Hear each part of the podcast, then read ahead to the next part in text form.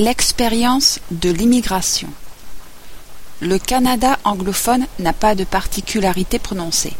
La variété de gens toujours croissante qui forme le Canada anglophone a sonné le glas de l'importance du protestantisme britannique, de l'Empire et des institutions britanniques.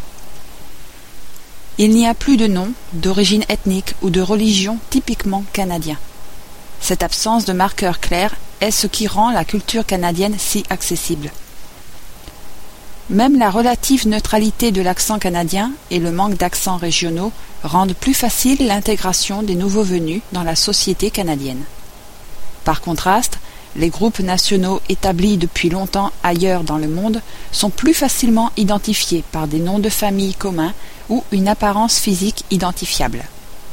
Les membres de ces cultures plus anciennes tirent une certaine fierté d'imaginer leur histoire remontant à des centaines ou des milliers d'années. Le nouvel immigrant de ces sociétés plus anciennes peut avoir des difficultés à sortir de cette culture ancestrale dont l'appel est si fort. Souvent, dans l'esprit du nouvel immigrant, les réalités de la vie canadienne contrastent avec une version idéalisée de la société qu'ils ont quittée. Cela peut rendre l'immigrant rétif à s'intégrer à la nouvelle langue et à la nouvelle société. Les immigrés de deuxième génération, par contre, sont généralement plus intéressés par le fait de simplement s'intégrer dans leur nouvel environnement et leur nouvelle identité, et souvent, ils apprennent l'anglais très rapidement. Ils deviennent locuteurs natifs de la nouvelle langue. Les êtres humains se sentent plus proches de leur famille et de leur entourage.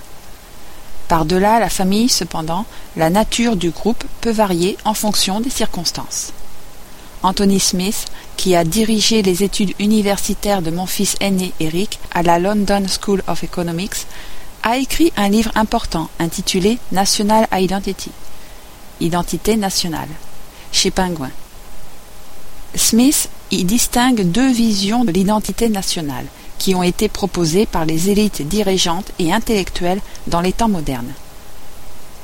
Dans une vision de l'identité nationale, les nations doivent avoir une dose de culture commune et une idéologie civique, un ensemble de perceptions et d'aspirations, de sentiments et d'idées communs, qui lient la population sur leur terre natale.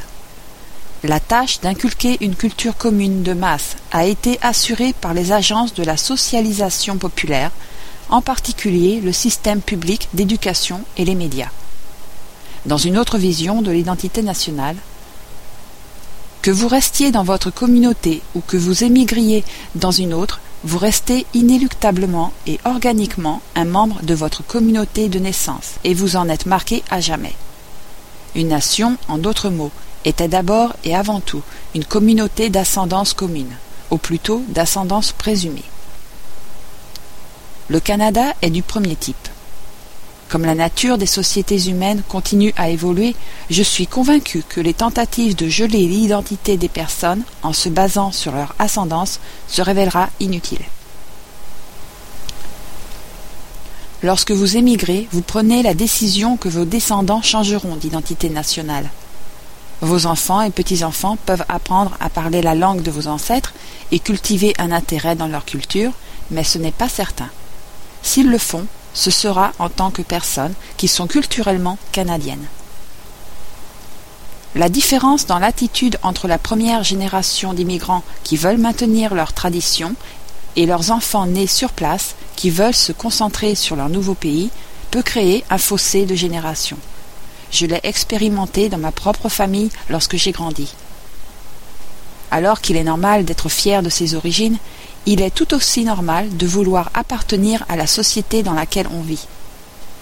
L'identité nationale n'est pas automatiquement transmise à la génération suivante, des parents aux enfants. Cela n'a jamais été aussi simple. Le nationalisme traditionnel est créé par l'idéologie, la mythologie et une écriture de l'histoire politiquement motivée. Les mythes nationaux offrent l'image de personnages ancestraux desquels tous les membres de la communauté sont supposés descendre. Les gens sont persuadés que leur identité peut être projetée rétrospectivement sur leurs ancêtres, qui, s'ils ont vraiment existé, étaient certainement différents de leurs descendants d'aujourd'hui. L'identité canadienne n'est pas comme cela puisqu'elle tire sa force du présent et d'une foi en un avenir commun. Au cours des 150 dernières années, la part de la population du Canada née à l'étranger a généralement été supérieure à 50% du total. Historiquement, les immigrants ont tout d'abord rencontré des difficultés à trouver un emploi adéquat et à s'intégrer totalement dans la société. Ces problèmes, typiquement, disparaissent avec le temps, et dès la seconde génération, les nouveaux venus sont canadiens par-dessus tout.